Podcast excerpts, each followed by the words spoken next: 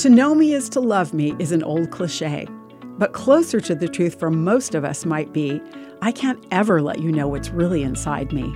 I'm Bonnie Sala with Reset.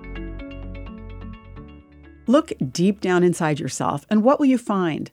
An honest answer, no matter where or when you're living, would probably include fear, insecurity, pain, longing.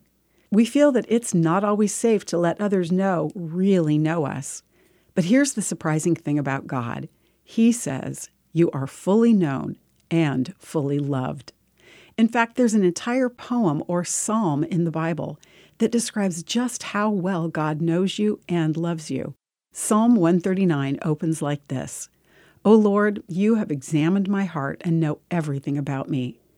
Everything includes when you sit or stand, when you travel or sit at home, what you're going to say before you even say it, even what you're thinking and feeling. Sherry Worrell writes He wanders through the caverns of our heart and shines his flashlight into every crevice, nook, and corner. He is aware of our actions and attitudes.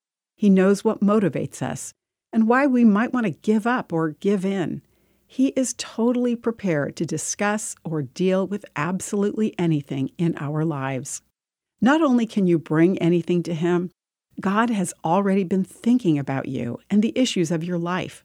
Psalm 139:17 says, "How precious are your thoughts about me, O God. They cannot be numbered."